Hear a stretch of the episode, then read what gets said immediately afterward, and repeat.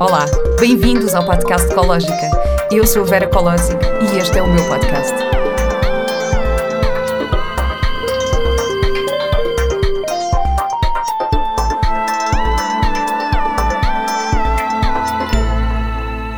Olá e bem-vindos a mais um episódio do podcast Cológica.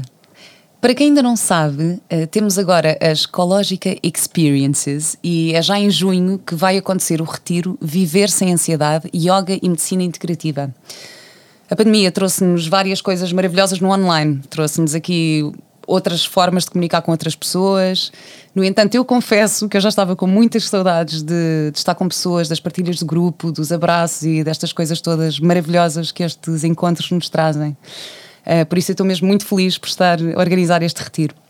O retiro Viver Sem Ansiedade será de dezanove a doze de junho no Vale do Rossim Eco Resort em Gouveia, num sítio maravilhoso, rodeado por natureza, com todo um programa comigo, com a professora de yoga Leonor Buzaglo e com a médica de medicina integrativa Ana Moreira, ambas formadoras na minha plataforma.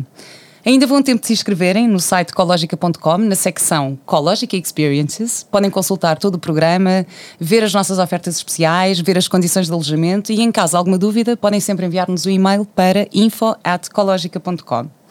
Retiro de yoga e saúde integrativa para viver sem ansiedade. Esta experiência inclui uma série de ofertas, por isso vão lá ver no site. Uh, o yoga é uma ferramenta muito importante e muito poderosa para a regulação das emoções e é exatamente sobre isso que eu vou falar hoje com a minha convidada Inês Aires. A Inês é engenheira do ambiente, colaborou com diversos projetos de sustentabilidade, viveu na Amazónia e é cofundadora da Zero Waste Lab com Ana Salcedo, que também já esteve neste podcast. Estudou yoga na Índia e Estados Unidos e ensina desde dois mil e cinco. É criadora do jogo para crianças My Yoga, que o Mateus tem, e é promotora do Prison Yoga Project em Portugal. Inês é uma especialista da sustentabilidade interior e exterior. Olá, Inês. Olá, Vera. Estou-me boa estar aqui contigo. Um, é tão engraçado porque nós só nos tínhamos cruzado uma vez, eu acho, mas temos imensas pessoas em comum e... e E, e tantas vezes eu estou a falar com pessoas sobre vários assuntos e dizem, mas já falaste com a Inês Aires? Oh, já convidaste a Inês Aires? Já? Eu, não, como é que não? Portanto, estou mesmo muito feliz uh, por te ter aqui hoje. Obrigada. E é a melhor altura para vir. Sim, mesmo. E ainda por cima, porque eu vi esta, o teu projeto uh, do Prison Yoga, eu achei maravilhoso e achei isto é mesmo a altura perfeita, porque eu quero muito saber mais sobre isto e poder falar sobre isto. Uh, em que é que consiste este projeto? Então, este projeto começou, uh, a sementinha foi colocada há quatro anos, quando eu tive uma epifania em Moscou, de que tinha que levar o yoga e a meditação para as prisões em Portugal. Hum. Foi assim uma, um download. E na altura, um, eu reajo muito rápido às mensagens que me chegam e pus um post no Facebook a perguntar se os meus amigos conheciam alguém no sistema prisional. E tive logo uma resposta de um amigo em privado a dizer-me: a ministra é minha aluna, o que é que precisa? Uau! E eu disse, eu só queria que lhe fizesse chegar uma página. Então Uau. Escrevi uma página de proposta do projeto para enviar à, na altura, a ministra da Justiça, a doutora Francisca Van Dunem. E logo a seguir, quando voltei da Rússia, um, o TEDxPort tinha lançado um concurso de ideias de cidadãos para melhorar a sociedade. Hum. E eu pensei, olha, tenho que mandar para aqui a ideia também. E mandei claro. Para o TEDxPort. E ganhei. Eram quarenta e nove projetos. E eu ganhei e apresentei na Casa da Música, que foi uma coisa muito... Ah, eu estou arrepiada, juro-te, juro-te. Estou a ficar arrepiada com esta história. Tipo, é maravilhoso. Sim, apresentei na Casa da Música uh, a ideia toda, que já era consistente. Uhum. Eu já tinha estudado bastante projetos internacionais, nomeadamente o Prison Yoga Project nos Estados Unidos, que tem vinte anos e foi fundado pelo James Fox. Uh, e que tudo começou a partir daí. Eu já tinha um videozinho do TEDx, já podia mostrar o que é que gostava de fazer, o que é que pretendíamos fazer. Conseguimos uma reunião com a doutora Francisca Van Dunem no, no Ministério da Justiça e ela deu-nos o ok. E o, que é que, e o que é que vocês pretendem fazer? Então, é aulas de yoga na prisão? É, é formar os prisioneiros? Temos muitas ideias. Quais são as vossas ideias? O projeto começa, já começou, já arrancámos com as aulas em Sintra. Temos seis prisões piloto. Por isso, Sintra, uh, Linhó, Lisboa, Santa Cruz do Bispo, Vale de Sousa e Coimbra. São as prisões que os diretores abriram logo as portas a dizer que querem entrar no piloto. Estamos a formar vinte e três professores em Prison Yoga, que é um tipo de uma linha, que é uma especialização para professores de yoga que aborda o trauma, é chamado Trauma Informed Yoga, então é para pessoas que sofrem e que está diagnosticado ou, ou que é uma realidade, viverem o trauma e reagirem a partir daí. Estamos a falar de reclusos, falamos de refugiados, militares, ex-militares, pessoas que, vi- que vivem Post-Traumatic Stress Responses. Uhum. Isso quer dizer que uma pessoa com trauma não pode praticar qualquer tipo de yoga? São... Existem, existem algumas uh, contraindicações, por isso é que todo e qualquer professor de yoga, quando começa uma aula, deve perguntar à sua turma, se não os conhece, se tem alguma contraindicação, nomeadamente a nível de coração, a nível de pressão cardíaca, que pode levar a situações de nervos, se fizermos uma postura que nos vai engage, ou seja, comprometer ou levar a muita força ou uma, uma pressão interna muito grande, pode fazer alguns disparos, triggers, e pode não ser tão benéfico. Por isso é importante termos uma ideia do diagnóstico da nossa turma. Claro. Existem posturas que são contraindicadas para determinadas situações. Pois é, é mesmo. Nós na, na plataforma, na Cológica ponto com, temos o curso de Yoga para a Ansiedade pela Leonor Buzaglo. Uhum. E, e, e também as práticas dela são uh, específicas e direcionadas para pessoas que sofrem de ansiedade. Ou seja, um, imagina os pranayamas, não é? As respirações. Claro que não vamos fazer aquelas respirações mais, mais, ati- mais ativas, não é? As plásticas, exato, não vamos fazer isso. Um, e então vamos fazer Nadi Shodhana, aquelas as respirações para acalmar. Portanto, uhum. o curso dela também está todo estruturado para isso, não é? Uhum. Portanto, é isso que, que ela ensina. E, portanto, o programa que tu também estás a levar para as prisões tem que ter isso em conta. Tem, sem dúvida. É para o trauma. Aliás, o que nós queremos é que eles ganhem, através do yoga, ferramentas que os ajudam a sair de, stre- de situações estressantes. Hum. Ou que, que os vão causar ter reações que não são conscientes e que muitas vezes levam a cometer atos criminosos. A maior parte dos crimes em Portugal são crimes de paixão, não são crimes oh. premeditados. A sério? Sim, são crimes de reação emocional. Uau. Crimes de paixão. Não é premeditado. Claro. Então nós temos que olhar para isso. Mas é uma isso, isso, não é, isso, é, isso é específico do nosso país? Ou é, quer dizer, tu, já, tu também já estudaste outros sistemas prisionais? E... Do nosso país, sem dúvida. Dos Estados Unidos uh, já é meio-meio. É um sistema um bocado mais complicado é. e tem um universo muito grande. Nós temos cerca, neste momento, de quase treze mil presos no nosso sistema prisional. Uhum. Ou seja, é um sistema... São quarenta e nove estabelecimentos prisionais.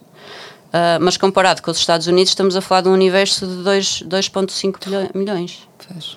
Então, lá de tudo, e além de também o sistema ser, ser gerido de formas diferentes. Claro. Sabes que eu, quando... Eu fiz uma série, que era o Dentro, que passou na R T P há uns anos, ainda está na R T P Play, uh, que era passada numa prisão de mulheres. E então eu fui fazer pesquisa para a prisão de Tiro. Uh, fui lá passar um dia e depois também conheci algumas reclusas e, e uma das coisas que mais me impressionou foi os passeios, o tempo livre, porque dizem, agora, ah, agora tem tempo livre, e então o que é que elas faziam? Andavam à volta do campo de futebol, mas tipo em grupinhos de dois e, duas e três a conversar, como se estivessem a passear uhum.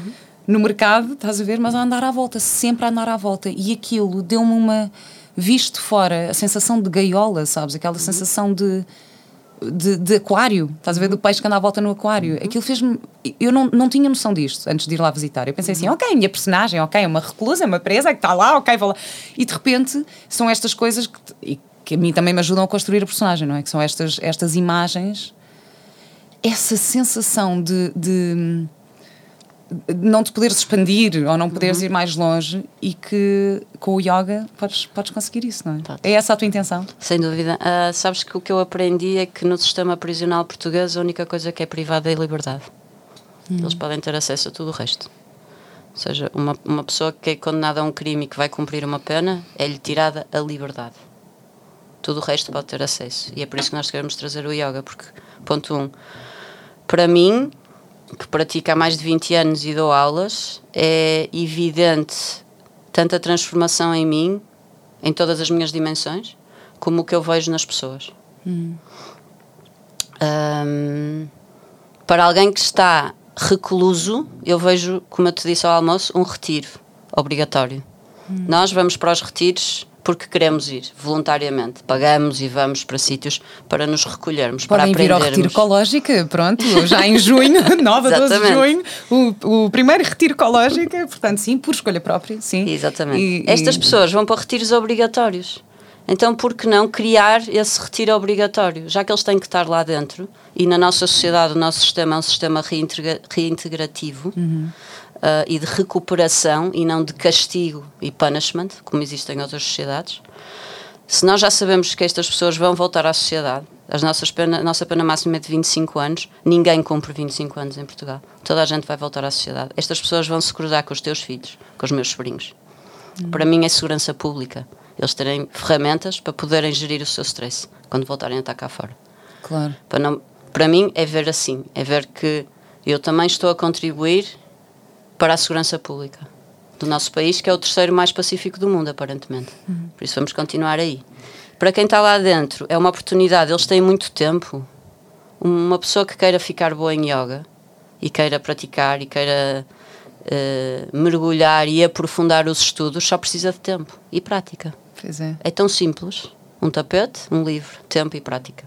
E presença. E eles ali têm isso. Quantas vezes quero eu tempo no meu dia para poder estudar e ler mais os meus livros, e não tenho, porque tenho milhares de coisas para fazer. Ali é, é no fundo, uma bolhinha, uhum, que eu acho que, trazendo equipas como a nossa, lá para dentro, podemos lhes levar um pouquinho dessa luz e fazer com que o tempo deles seja melhor aproveitado. Isso. Eu adoro estudar, e acho que pode ser um lugar onde é bom estudar. Eu gosto de estar num mosteiro, como eu te dizia hoje, ir para os ashrams e dizerem-me o que é que eu tenho que fazer das cinco e meia da tarde às dez da noite e não ter que pensar, ah, é para a aula de yoga, ah, é para a aula de meditação, ah, agora tenho que fazer isto, ah, agora tenho que ir varrer o, o estúdio, ou tenho que ir ajudar no karma yoga, porque é obrigatório, se quando estamos num ashram, fazer karma yoga, ir lavar os pratos e fazer qualquer coisa que seja necessário. Eu, por acaso, eu já falei aqui um bocadinho, eu já tive aqui algumas convidadas que falaram também da filosofia do yoga, mas Sim. Para quem não ouviu esse episódio, explica só um bocadinho o que é o karma yoga e estes, portanto, os diferentes tipos, para, para quem está a ouvir aqui pela primeira Sim. vez. Existem vários tipos de yoga, uh, existe o yoga do conhecimento, que é o Raja, existe o yoga do Jnana, o Jnana, existe o Bhakti, que é o yoga do coração, que é o yoga da devoção, existe o Karma, que é o yoga do serviço, existe o Hatha, que é o yoga físico. Assim, as grandes divisões. E depois dentro de, existem imensas linhas, e é o que se vê por aí, uhum. imensas linhas e formas que os, os maestros uh, encontraram de traduzir os Yoga Sutras. Todas as linhas de yoga são válidas. Todas elas fazem-nos chegar ao mesmo lugar, que são estados meditativos. Todas têm o mesmo objetivo. E cada uma servirá a cada pessoa. Há milhares de pessoas diferentes, cada uma servirá a cada, cada pessoa. O karma yoga é o karma do serviço. É quando nós, voluntariamente e gratuitamente, fazemos alguma coisa para melhorar a comunidade. Seja em que qual comunidade estejamos envolvidos. E, é e damos tu, um pouquinho de nós. Isso, é isso que tu pretendes, ou seja, criar uma estrutura, um programa uh, dentro das prisões uh, para que haja esse tipo de atividades, ou seja, uh, ok, às nove da manhã vais fazer hatha yoga, às, às duas vais, vais varrer com presença, ou vais, é essa, é essa a tua intenção? Aí, vai ser, aí, aí já mais à frente, porque estamos a mexer numa coisa que é um sistema de uma cadeia. Uhum. Ainda ontem o comissário me lembrava, eu dizia, será que durante a primavera podemos fazer aulas cá fora? E ele olhava para mim e dizia-me, Inês, não se esqueça que isto é uma cadeia. E eu, está bem. Ou claro. Seja, há coisas que nós não podemos mexer. Sim. Mas pelo menos com os meus professores, sim. Nós neste momento o projeto é voluntário, por isso as pessoas todas que estão envolvidas e que vão começar a lecionar estão a, fazer, estão a dar do seu karma yoga, estão a dar do seu tempo, estão a dar do seu amor uh, ao sistema prisional. E inspirar um bocadinho o que se passa lá dentro, sem dúvida. Uhum. Eu acho que quando, quando nós damos o exemplo, acabamos por inspirar as pessoas automaticamente. É a única forma de inspirar alguém, na verdade. Uhum. E, e a parte do, dos princípios do yoga também podem ser muito úteis nesta, nesta, nesta transformação, não é? Porque eu acredito, quer dizer, eu, eu, eu suponho que também a tua, a, a tua visão seja que o yoga vai mesmo ter um poder altamente transformador, uhum. uh, para alguém que vive enclausurado, não é? Sim. Um, e, e a parte dos princípios também é muito importante, toda a filosofia por trás. É, porque nós não nos baseamos, há uma ideia, uh, a ideia da imagem do yoga no, no Ocidente está muito ligada à parte física, e é o que as pessoas veem, ok, é válido. Mas o yoga tem oito partes, ou melhor, o Ashtanga Yoga tem oito partes, que são os oito limbs ou angas. E hum, o primeiro tem a ver com conduta, que são os yamas, tem a ver com o que é que nós fazemos relativamente à nossa conduta moral. O segundo tem a ver com Os niyamas têm a ver com tudo o que fazemos para nos melhorarmos a nós próprios. E só depois entra a asana, as posturas físicas. Depois entra o pranayama, os respiratórios. Depois entramos no pratyahara, que é conseguimos desligar os nossos sentidos do mundo externo e ligar-nos ao mundo interno e fazer um withdrawal of senses, não é? Não, não estar reacionário a tudo o que existe à nossa volta e conseguir baixar uh, a sensibilidade disto e ligar ao mundo dentro. Depois temos o dharana, que tem a ver com foco, o dhyana, que é meditação, e finalmente o samadhi. Mas o que é importante para nós é que eles tenham um pouco de todos estes angas. É óbvio que a parte física é boa para nós entrarmos, é bom que o corpo sinta, é bom que uma pessoa que está muito bloqueada comece a sentir a energia a girar e os piquinhos e acordado e o corpo a ficar mais flexível, mais quente, mais aberto. Tudo isto relaxa-nos e retira-nos imensa tensão. E eu acho que a partir por essa entrada, e tem sido sempre a maneira como eu tenho entrado com as minhas turmas, e é assim que eu ensino, é pela parte física. Eu primeiro mato-os fisicamente, assim eles abrem. A Inês fez aqui umas aspas com os dedos, só, só para deixar esclarecido, como isto é em áudio. A Inês fez assim. E no fundo vais lá cortar as capas, não é? A parte física vai nos ajudar a tirar as capas que nós vamos construindo como camadas em frente ao nosso coração, e depois a partir daí já consegues entrar muito mais no coração. Ai, que bonito, adorei isso. Ou seja, a parte física é isso que o yoga faz, vai tirando as capas. Isso é, isso é lindo, claro. Nós não estamos aqui para fazer acrobacias nem posturas, que é lindíssimo, atenção, é lindíssimo. O yoga serve para criar espaço onde, onde o espaço não existe. É verdade. Tirar e dissolver, já dizia uh, a filha do Iyengar, Indira Iyengar, uh, dissolver as camadas que nós construímos à volta do nosso coração, hum. da vida toda, né? O que nos faz ficar mais duros, hum. pois é. O que nos desconecta do nosso centro, do nosso espírito.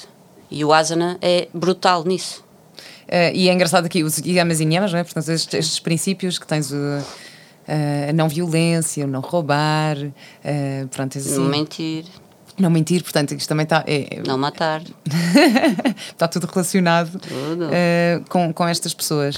E, e é muito engraçado, a minha professora de yoga, a Leonor, uhum. que vai estar agora também no retiro uh, connosco, ela. Um, no início, quando começou a aprender yoga, quando tinha para aí, sei lá, dezassete anos ou não sei o uhum. quê, e lhe apresentaram os yamas e niyamas, ela disse: Ah, não, não, mas eu, ah, eu já faço todos, eu já pratico todos, então pronto, eu não roubo, eu não sei o quê, não sei o quê. E o professor dela disse assim: Olha, Leonor, tu chegas atrasada todas as aulas, estás a roubar o meu tempo. E de repente caiu-lhe a ficha, pensou: Ah, pois é, é verdade, se calhar não estou a praticar assim tão bem. É verdade. Uh, e é muito engraçado às vezes refletir mesmo sobre esses mesmos princípios, não é? Sem dúvida.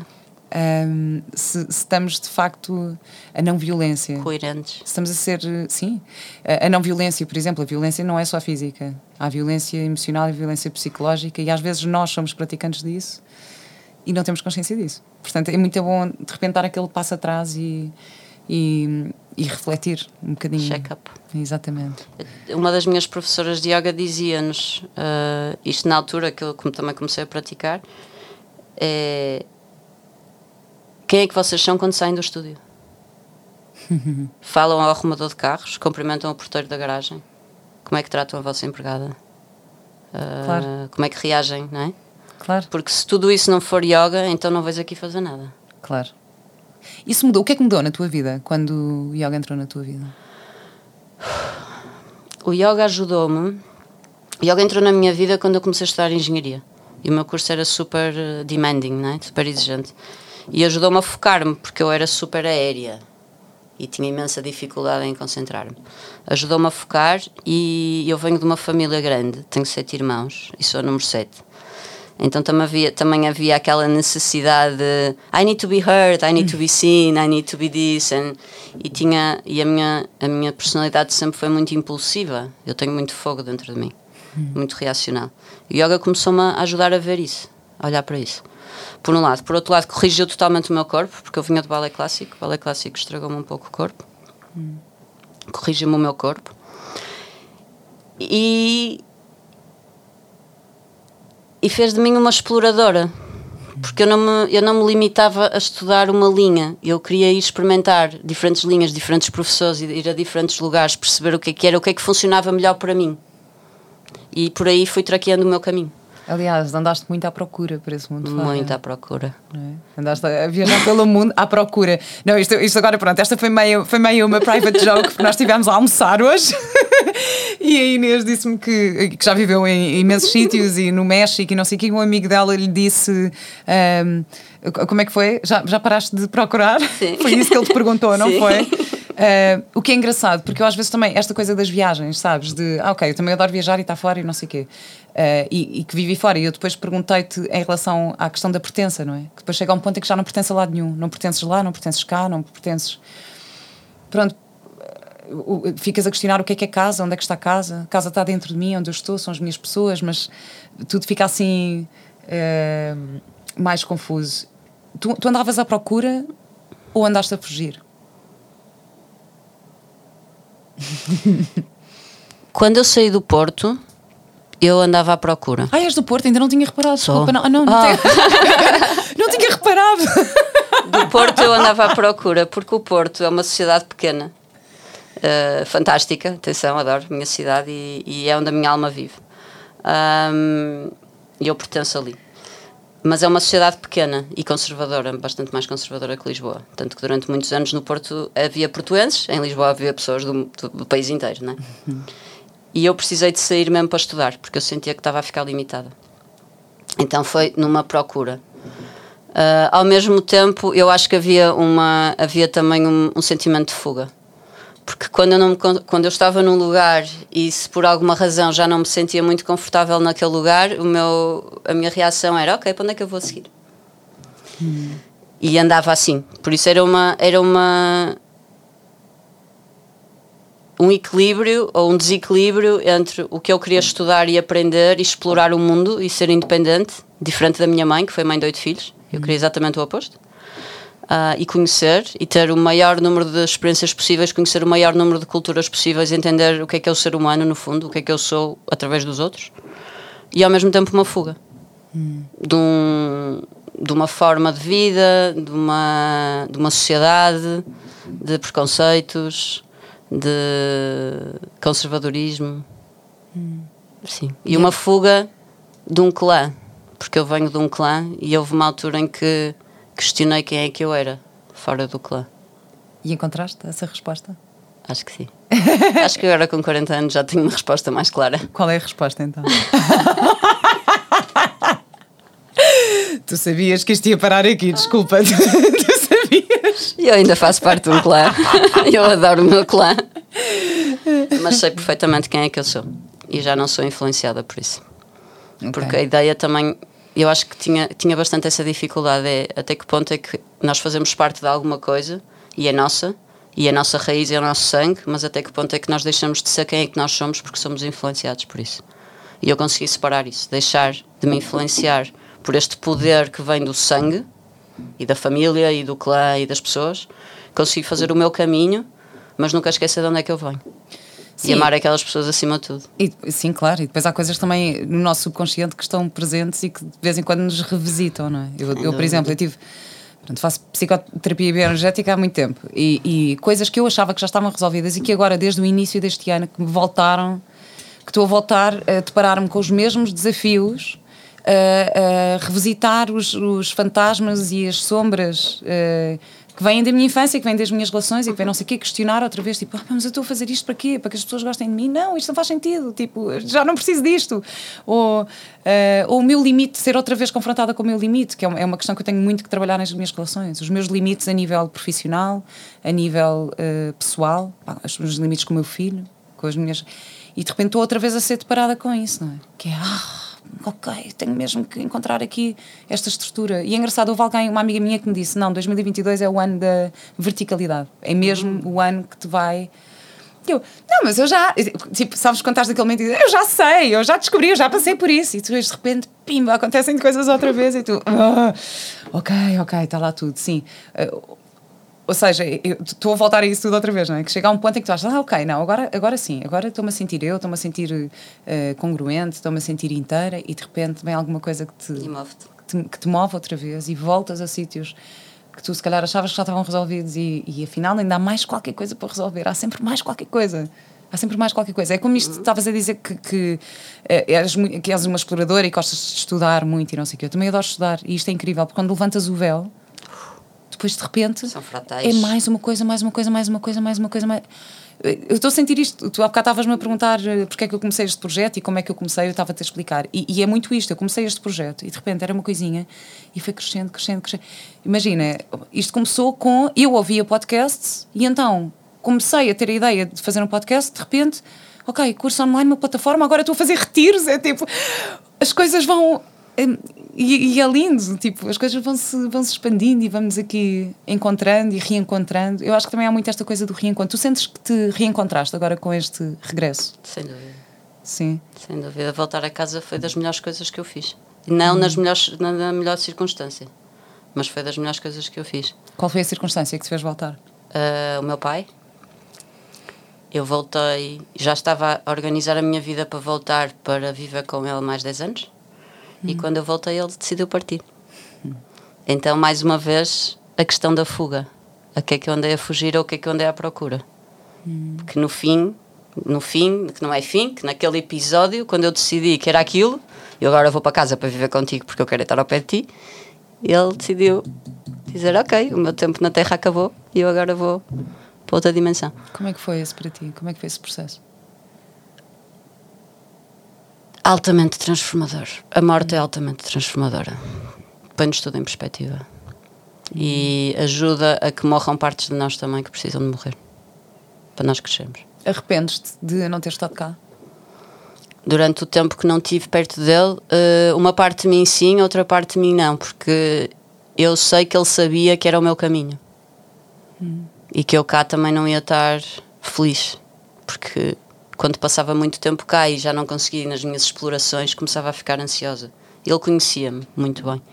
Por isso, está tudo certo. Está tudo certo. Está é tudo mesmo. Certo. A, a vida sabe o que faz, assim, o universo sabe o que faz, o que vai...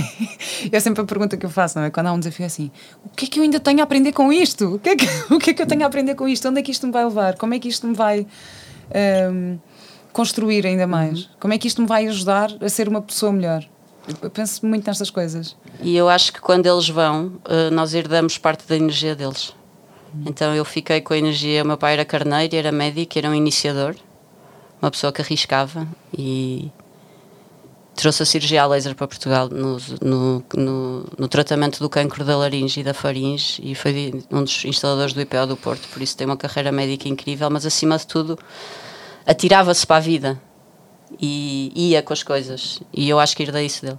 Uhum. E este projeto tem sido isso, o projeto das prisões tem sido isso, sem dúvida, e as outras coisas que eu faço na minha vida também, que muitas vezes eu ouço à volta, ai, és maluca, vais-te meter aí, ai, não sei o que, não sei o que mais, e começas, e tu começas a questionar, mas há algo dentro de ti que no matter what is that, tens que ir por ali. Exatamente, é lindo. E é tão bom quando sentes que estás a viver algo... É... eu, eu às vezes sinto isso, não é? Que há, há algumas coisas que eu, passo, que, eu, que eu faço e penso assim, ah, meu pai ia ficar orgulhoso disto, estás a ver, e é tão bom. E yeah, não, é ele tão... está. Eu sei, eu sei, eu sei que está, eu sei que está, mas de repente emociono-me assim às vezes a pensar nisso, assim, foda. Agora que estás aí a ver isto, que bom, obrigada por estares aí comigo. Yeah. Eles só mudaram de dimensão. É mesmo, é mesmo incrível. E olha, foi interessante, estás a falar de energia, não é? Falaste aí de energia também do teu pai e, e de como se herda isto. E tu trabalhaste muito com energias renováveis também, não é? Ah. E eu gosto muito desta palavra, energia. Uh, às vezes quando falamos nesta palavra parece que estamos a falar de uma coisa esotérica, de uma coisa... Pronto, não, mas, mas sabes o que é que eu estou a dizer, não é? Ah, lá vêm os outros das energias e do não sei quê. O quê? Qual... As pessoas às vezes acham que é um conceito abstrato. Como é que tu defines energia? Energia é físico. É uma equação. Existe em todo lado. Se não existisse energia, não estava aqui sentada contigo com estes aparelhos todos, que está a ser dirigida para este fim. Energia existe. Energia não tem, não tem uma qualidade negativa nem, nem positiva. É energia. energia. Hum. Depois é através do veículo por onde ela se manifesta. Se tiver um veículo de alta vibração, a energia vai se manifestar com alta vibração. Se tivermos um veículo de baixa vibração, ela vai se manifestar com baixa vibração. Mas isso é tudo matemática e física. O que é isso de vibração? Na física. Nós temos os comprimentos de ondas e as frequências energéticas. Como é que uma onda energética uh, uh, se comporta e qual é a sua frequência? O comprimento de onda é a energia Seguimos uma linha, é mesmo uma onda que anda, e nós temos uh, comprimentos de ondas curtos e comprimentos de ondas longos. Ondas de rádio, ondas de televisão, tudo isto são ondas que nós não vemos, mas elas andam aí. E depois temos a frequência, uhum. que, é, que é outra forma de medir a energia, como é que ela, a frequência dela. E depois te, e temos altas frequências e baixas frequências. É muito fácil de entender isto com o espectro do visível. Nós vemos entre um espectro do visível que está delimitado por cores. Vemos da frequência do vermelho à frequência do roxo. Depois há frequências que nós já não vemos, as ondas gama, as ondas raio-x, as ondas delta, as micro-ondas. Isso já não, já não são ondas que nós sejam visíveis no espectro do, do nosso visível. Uhum. As ondas mais baixas são as ondas de cor vermelho, laranja, uh, preto não é uma cor, é uma ausência de cor, mas essas ondas mais escuras têm vibrações mais baixas. As ondas mais próximas do roxo, do, dos azuis, são ondas de vibração mais alta. E é muito interessante ver isto, porque isto é o espectro do visível provado fisicamente e tem tudo medições. Como é que os antigos místicos eh, encaixaram isto, por exemplo, nos centros energéticos que regulam a energia do nosso corpo? Então nós temos centros energéticos, os chakras, uhum. que regulam a parte energética do nosso corpo e que estão ligados a determinados órgãos e que têm uma correlação direta com o espectro do visível e com as cores. Os chakras estão estudados fisicamente? Porque, porque há muita gente também acha, ah, os, os chakras, lá vem o pessoal dos chakras, dos esotéricos. Não te consigo responder a isso. é, mesmo, é mesmo curiosidade. Uh, e outra coisa que eu achei interessante, estavas aqui a falar das ondas e de repente vem-me isto à cabeça. Nós às vezes, quando há, há uma pessoa que nós gostamos, dizemos, epá, aquela pessoa é super boa onda, é muito boa onda. E eu tinha pensado sempre nesta expressão como onda do mar. Nunca tinha pensado como onda de energia. Pá, pronto, se for eu, pronto, às vezes não te lembras destas coisas, mas claro que quando eu digo alguém é boa onda ou alguém é má onda, é isto. É a energia. É a energia. Da pessoa. Claro, não tem nada a ver com as ondas do mar, porque eu achava isto. E o que é que, o que é que é para ti boa energia?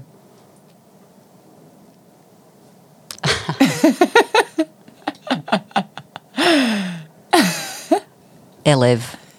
É leve. É, é leve. leve, é uma energia leve. Quando a energia está densa e pesada. Hum.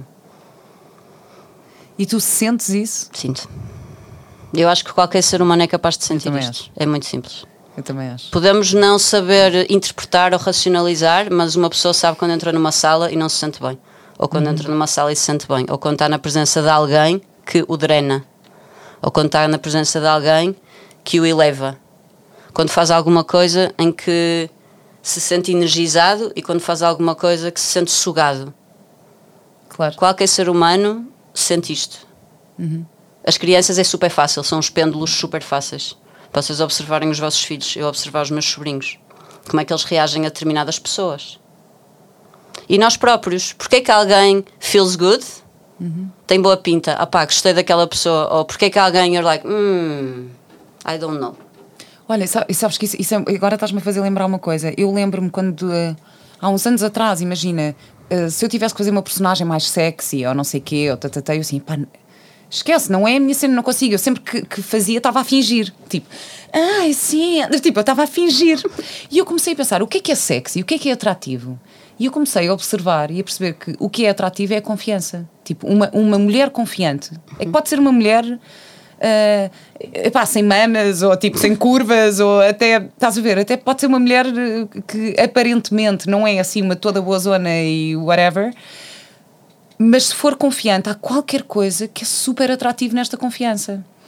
Uh, e foi muito interessante quando eu, quando eu comecei a perceber isso, não é? Porque eu, eu para, imagina, para fazer uma personagem sexy, eu uhum. achava que era tipo o exterior, a aparência, eu não sei o que. Eu, não, é muito mais atrativo. Uhum. Tu seres o confiante, porque quando tu és confiante, tu não tens que fingir que és, porque tu estás. É. Tu és. Tu, tu és só. Tu não, não tens que fazer. É só ser. Uhum. Não é? Há uma, uma coisa que eu acho muito interessante no mundo corporate, que eu às vezes levo com o mundo corporate, que é: uh, ai, não tens que ser, também tens que parecer. E eu olhava e dizia assim: não estou a perceber. Então se eu for, para que é que eu vou ter de parecer? Se eu já sou, porque é que tenho que perder energia em parecer? Se eu já sou. Claro. Mas tu ouves muito isto. Ai, não, tem, não, não chega só a ser. A pessoa tem que parecer. E tu, não, não, não, não, não. Tu tens que ser. E ser transparente acima de tudo. Pois. Exato. Isso, porque assim olha... as pessoas sabem exatamente o que eu contar. E claro. Não se perde tempo. Porque falta de honestidade é falta de tempo. E não temos tempo, ah. temos muito trabalho a fazer.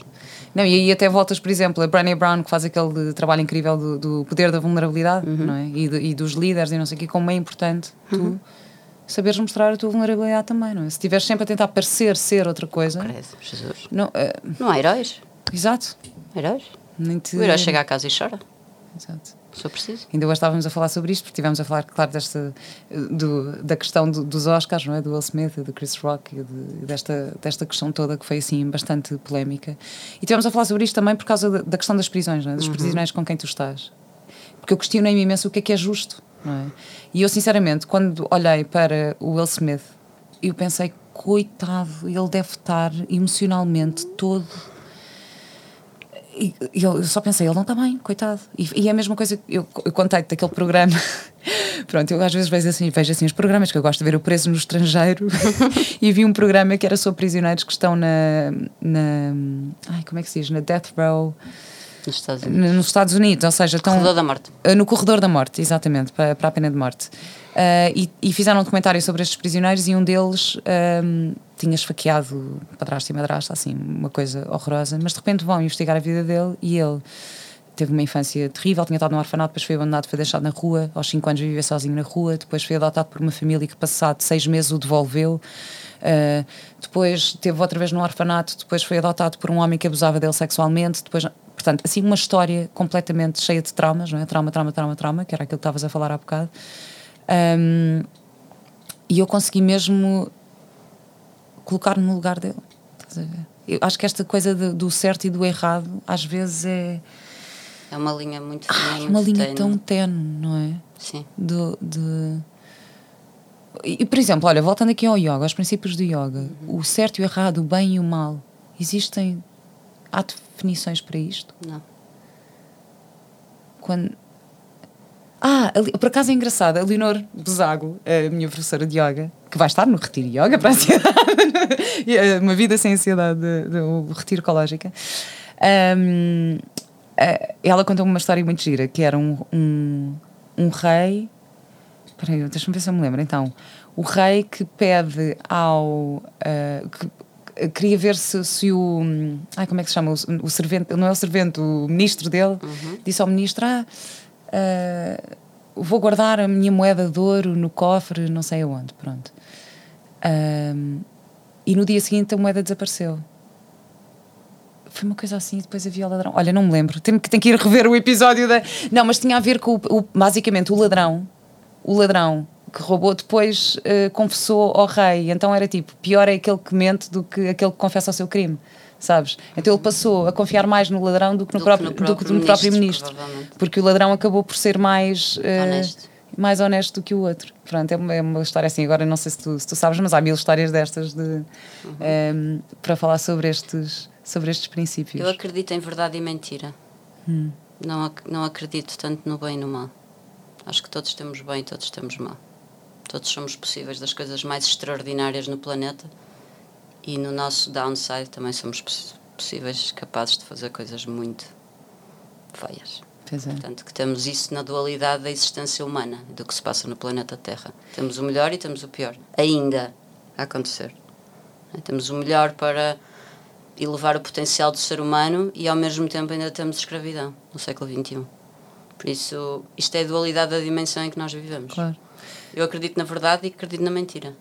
Mesmo assim, às vezes a minha verdade pode ser a tua mentira, ou a tua verdade pode ser a minha mentira.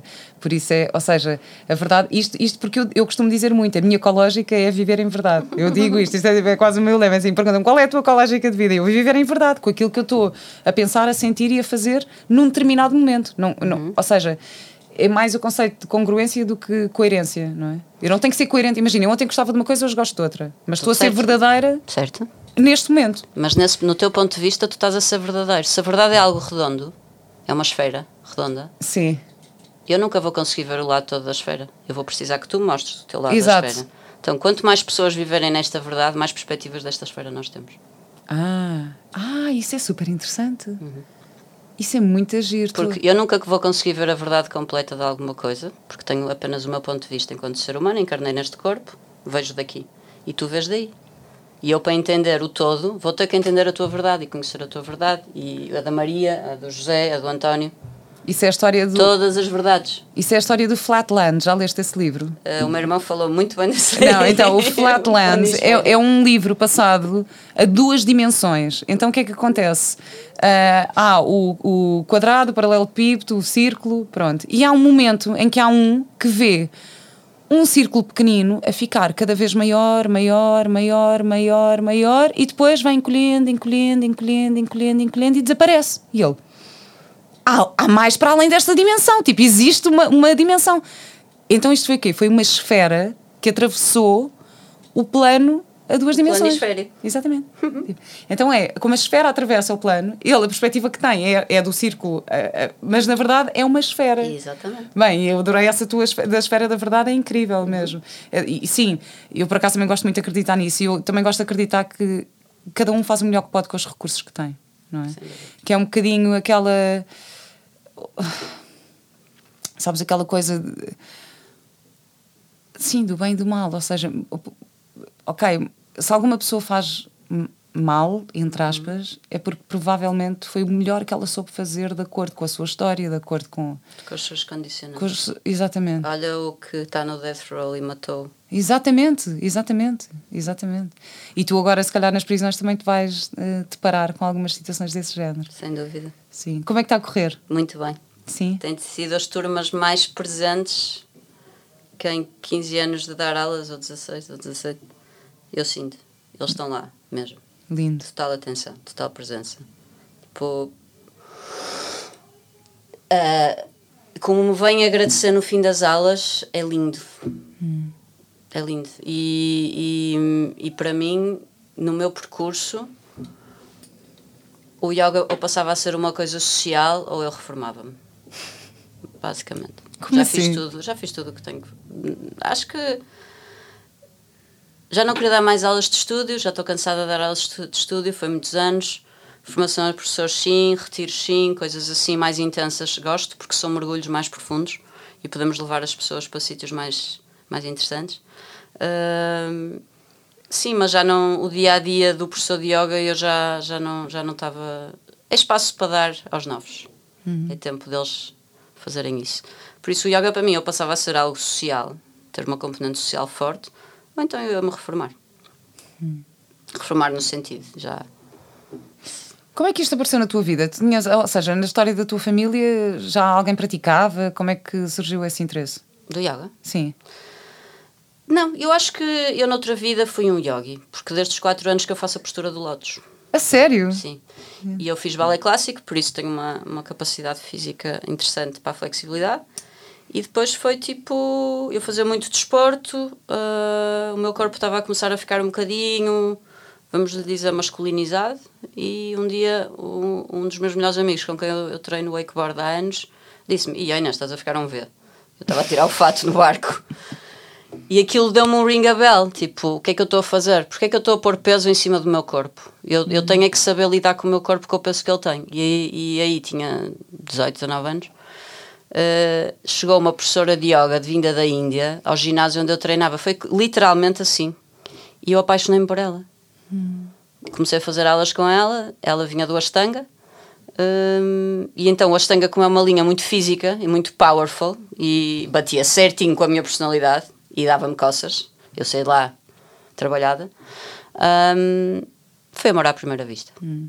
E a partir daí deixei tudo o resto e só, passei só a fazer yoga. Sabes uma coisa, eu, sou muito, eu, pronto, eu também pratico yoga todos os dias e sou muito da ação também, eu tipo, vai, faz. Hum. E eu fiz um retiro de silêncio com a Sara Montes há, um, há umas semanas, foi em janeiro, fiz um retiro de silêncio e fizemos yin yoga, que é aquele yoga muito mais suave. Por acaso também faz parte do programa no Retiro Cológica. Mas fizemos o Yin Yoga e eu fartei-me de chorar, juro-te. Olha, eu chorei tanto, tanto, tanto. Naquela aula de yoga, eu que faço sempre, todas as manhãs, as posturas certinhas, não sei o quê, é, bora, assim, super ativo.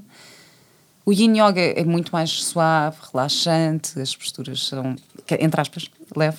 suave. leves, mas, pronto, suave. Mais, mais intenso. Eu acho que tem é uma mais, intensidade diferente. É, é, para mim foi super intenso. Eu fartei-me de chorar. E, e porquê? Porque eu, tinha, eu, eu tenho que trabalhar. É uma das coisas que eu estou agora também a deparar-me. Trabalhar mais este lado, mais, mais, su, mais suave, mais, mais feminino. Mais in. Mais in. Uh, porque eu tenho naturalmente uma energia muito mais yang, não é? Uhum. Então... Uh, e de repente eu deparar-me com isto nesta aula, olha, eu chorava, chorava para a birrenha, tipo a chorar, a chorar, a chorar, mas aquilo saber muito bem de repente o meu corpo a adaptar-se àquelas posturas, daquela forma, com aquela energia, com, com aquele ritmo de respiração, foi assim, foi altamente libertador mesmo, foi super bonito. E é muito bom quando... Eu acho que o nosso corpo também tem um conhecimento incrível, e isso, e isso é uma das coisas incríveis do yoga mesmo também, que é... Uh, podes fazer a mesma postura durante um mês. Só que há um dia em que vais fazer a mesma postura e que ele vai tocar num sítio emocional e começas... Clique. E fa- é isso, e faz um clique e de repente começas... Faz. E, e, é, e é porque tu acumulas também as tensões no teu corpo, não é? As, as tuas emoções, as tuas tensões emocionais estão todas escondidas alguns, não é? Por isso é que se chamam posturas psicoativas. Exatamente. Exatamente. Por isso é que se chamam posturas psicoativas. O corpo uh, armazena tudo. Tudo. Uhum. E é um pêndulo incrível. Nós só temos é que saber lê-lo. Hum, há uma necessidade muito grande das pessoas se ligarem ao seu corpo e perceber lê-lo. Aprender anatomia. Porquê que a anatomia não é dada na escola? Hum. E, e por... Conhecer a nossa ferramenta, claro. Que é a melhor coisa que nós temos, é das melhores engenharias alguma vez concebidas pelo, pelo criador, ou seja quem for, ou aquele que tem muitos nomes ou não tem nome nenhum, ou como é que nós viemos aqui parar. Diz a senhora engenheira, hein? Isto e... é a senhora engenheira que está a dizer. Isto é a senhora engenheira que está a dizer. É verdade. Eu fui para a engenharia para encontrar Deus. Atenção. A sério? A sério. Eu fui para a engenharia para encontrar Deus. Uau, exatamente. Encontraste Deus na engenharia. Uh, mais ou menos. Foste para, quer dizer, foste, exatamente. Foste para a engenharia ambiental. ambiental, portanto, encontraste Deus na natureza, com dúvida. certeza. Porque... Sem dúvida, é a casa dele. Não é? É, é mesmo. É e mesmo. É das manifestações mais incríveis. Olha, a natureza é perfeita. Pois é. Perfeita em todas as suas formas. Pois é.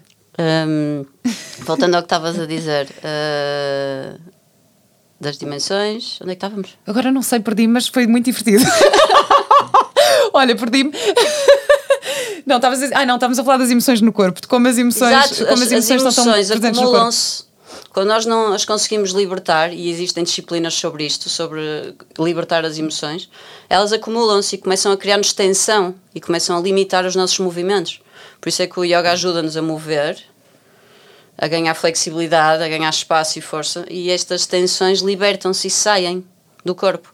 Tu has de reparar, é muito interessante ver pessoas corcundas. Temos um bom exemplo. O corcundo, o corcunda de Notre Dame era triste. Hum. Porquê que ele era corcunda? Porque era triste. Porque tinha o coração fechado. O que é que acontece quando nós fechamos o coração? Os ombros fecham, isto começa a crescer. Estamos fechados. Fechados ao mundo. Então, o nosso corpo... Eu, dou, eu faço bodywork e adoro, e adoro trabalhar corpos. Se nós olharmos com atenção para o corpo de uma pessoa, nós conseguimos ler a pessoa. Onde é que ela acumula tensão, porque é que ela está assim, porque é que ela está assado. Pois é. Em determinadas zonas do corpo nós, nós acumulamos determinado, determinado tipo de emoções. E qual é a tua opinião sobre as aulas de grupo? Porque uma vez fui um terapeuta que me disse: ah, a mim não me apanham em aulas de grupo porque vamos todos para lá limpar e depois levas, levas com, a, com a porcaria dos outros. E eu, olha, eu por acaso gosto imenso de fazer aulas de grupo. Qual é a tua opinião sobre isto? Ou seja, quando estás numa aula de grupo de yoga, por exemplo, e que estás a libertar as tuas tensões ou as tuas partes, sei lá, menos, menos positivas, acho que, achas que isso pode influenciar uh, de uma forma menos positiva o grupo ou as pessoas que estão à volta? Um, o yoga é uma prática pessoal e privada. Dois, fazemos-las em grupo. Mas uhum. nós estamos lá para nós. Não estamos a olhar para a pessoa que está ao lado. Estamos focados na nossa energia e não na energia que está ao lado. Eu acho que isso pode criar uma bolha de proteção, vamos lhe chamar. Uhum. Um, é muito importante as aulas de grupo porque eu acho que as pessoas automotivam-se também umas às outras e cria-se uma sense of belonging, comunidade, aumentamos o éter, elevamos a tal vibração do espaço, Exato. por exemplo. Um, É super importante isso. É muito importante a prática pessoal. Mas é bom entender que o yoga é, é algo para termos uma relação privada. Podemos fazer em grupo, mas nós estamos lá por nós. A fazer por nós. Mas também é bom conseguirmos influenciar os outros. E estar com os outros. Claro.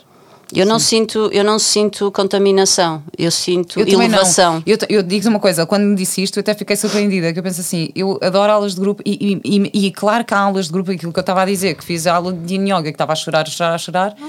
e que já me aconteceu estar em aulas e que estão outros a chorar, nunca foi para mim uma coisa que me tenha influenciado de uma forma que, menos positiva, sabes? Sempre foi uma coisa que, ok, está a acontecer e às vezes isso até faz parte.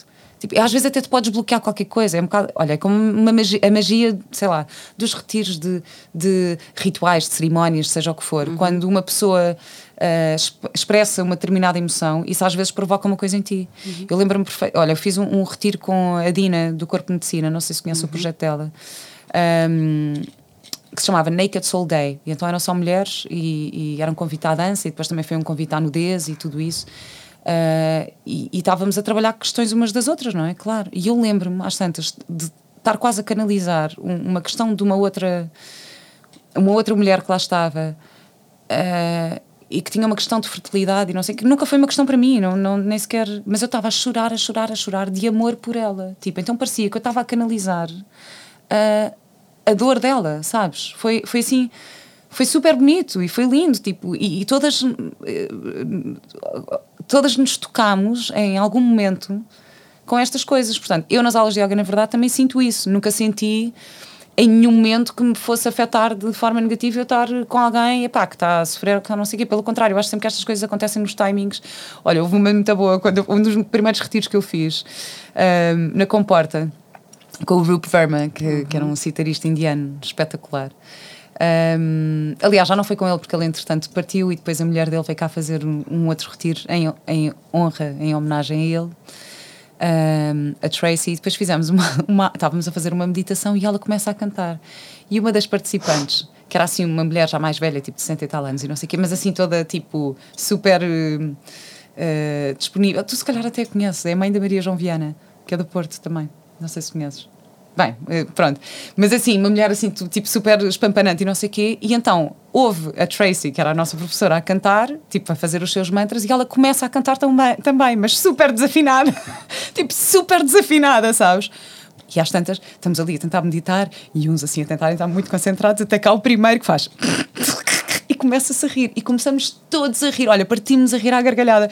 Mas foi lindo, porque houve um momento em que estávamos todos tipo, a fingir que não estamos a ouvir, não, vamos respeitar que ela está a desafinar imenso, mas às tantas, tipo, foi muito, muito melhor para o grupo. Aquela libertação de só nos partirmos a rir, do que estarmos a fingir que estamos a tentar concentrar-nos na espiritualidade e que isto não está a acontecer.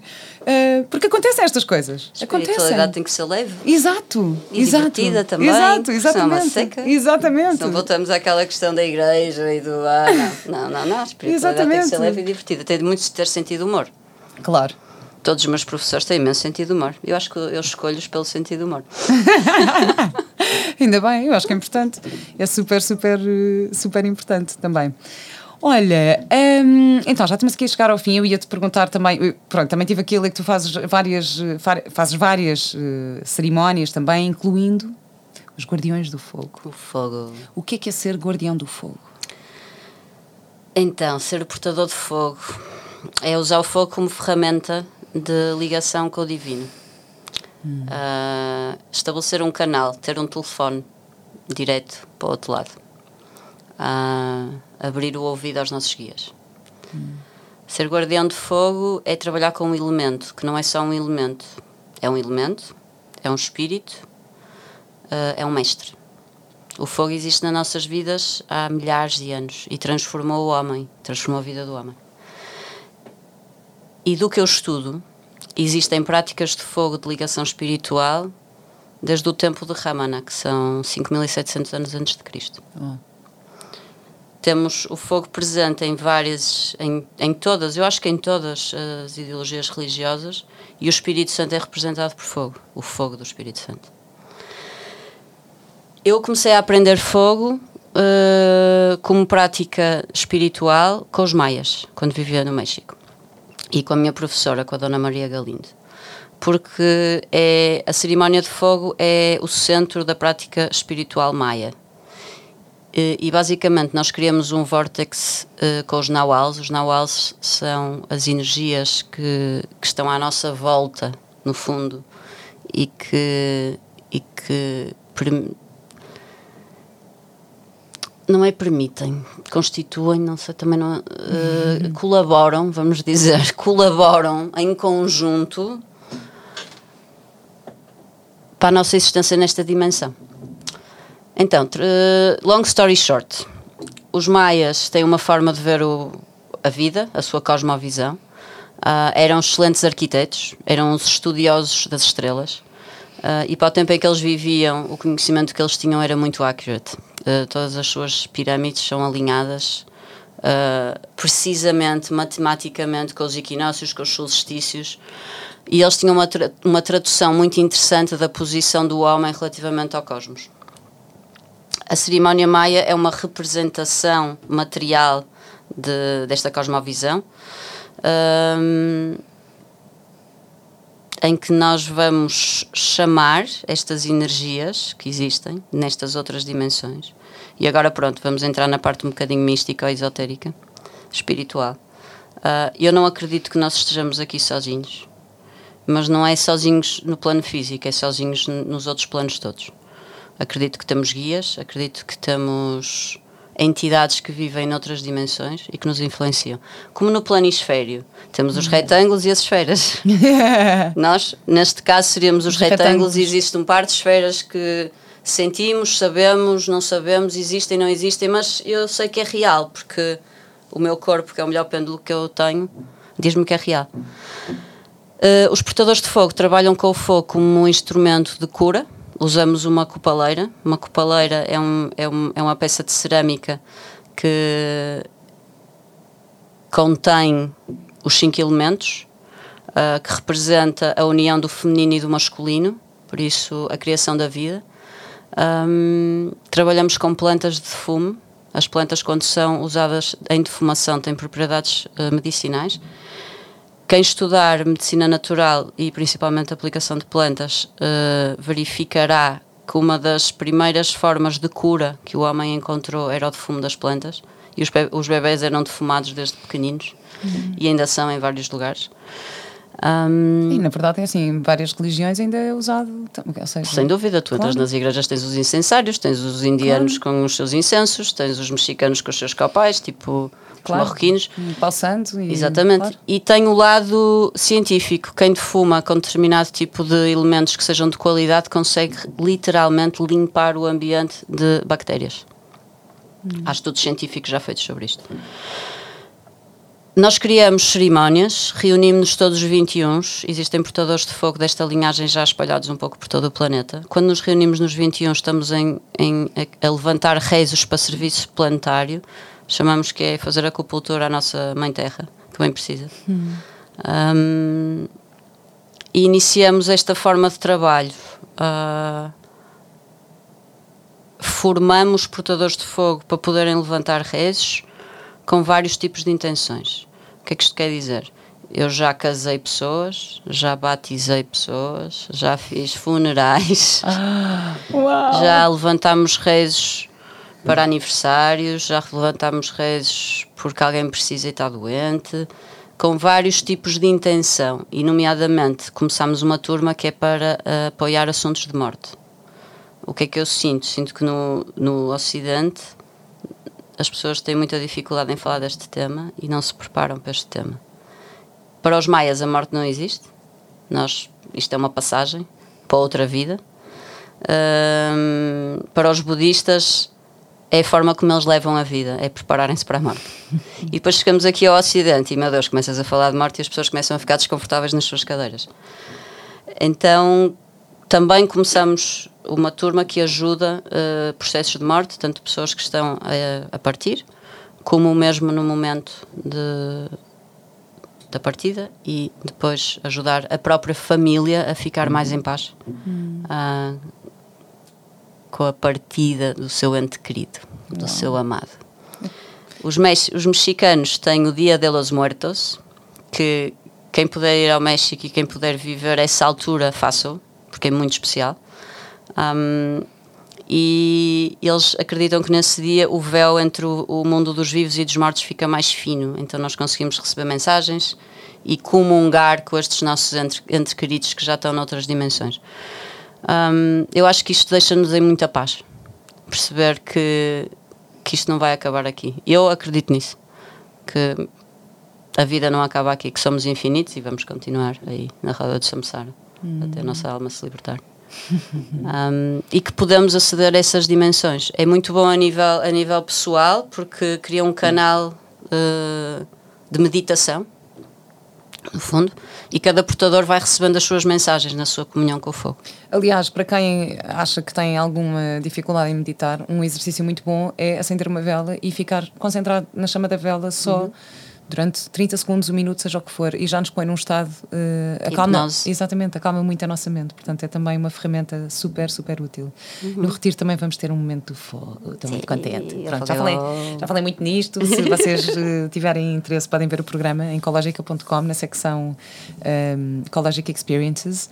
Uh, queria só perguntar se há alguma forma que nós podemos contribuir para, para o projeto, para o Prison Yoga.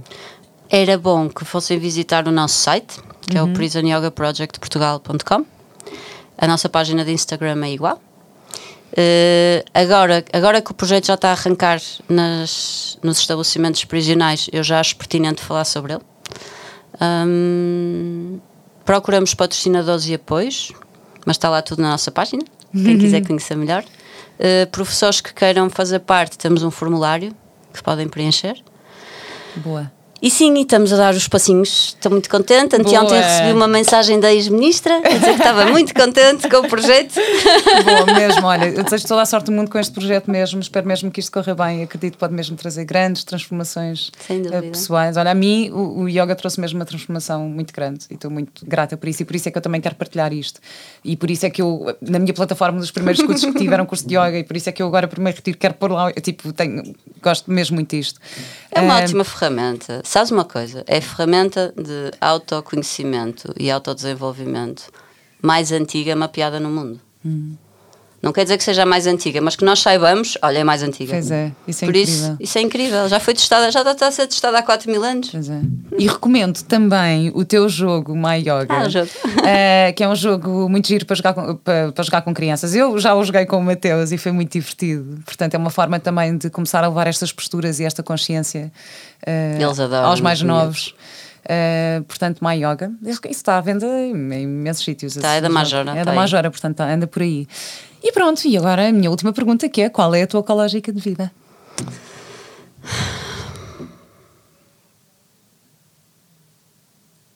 Viver cada momento como se fosse o último. Hum. Estou toda arrepiada. Tu descreves também eu. Olha, muito, muito, muito obrigada. Obrigada. E até breve. Obrigada.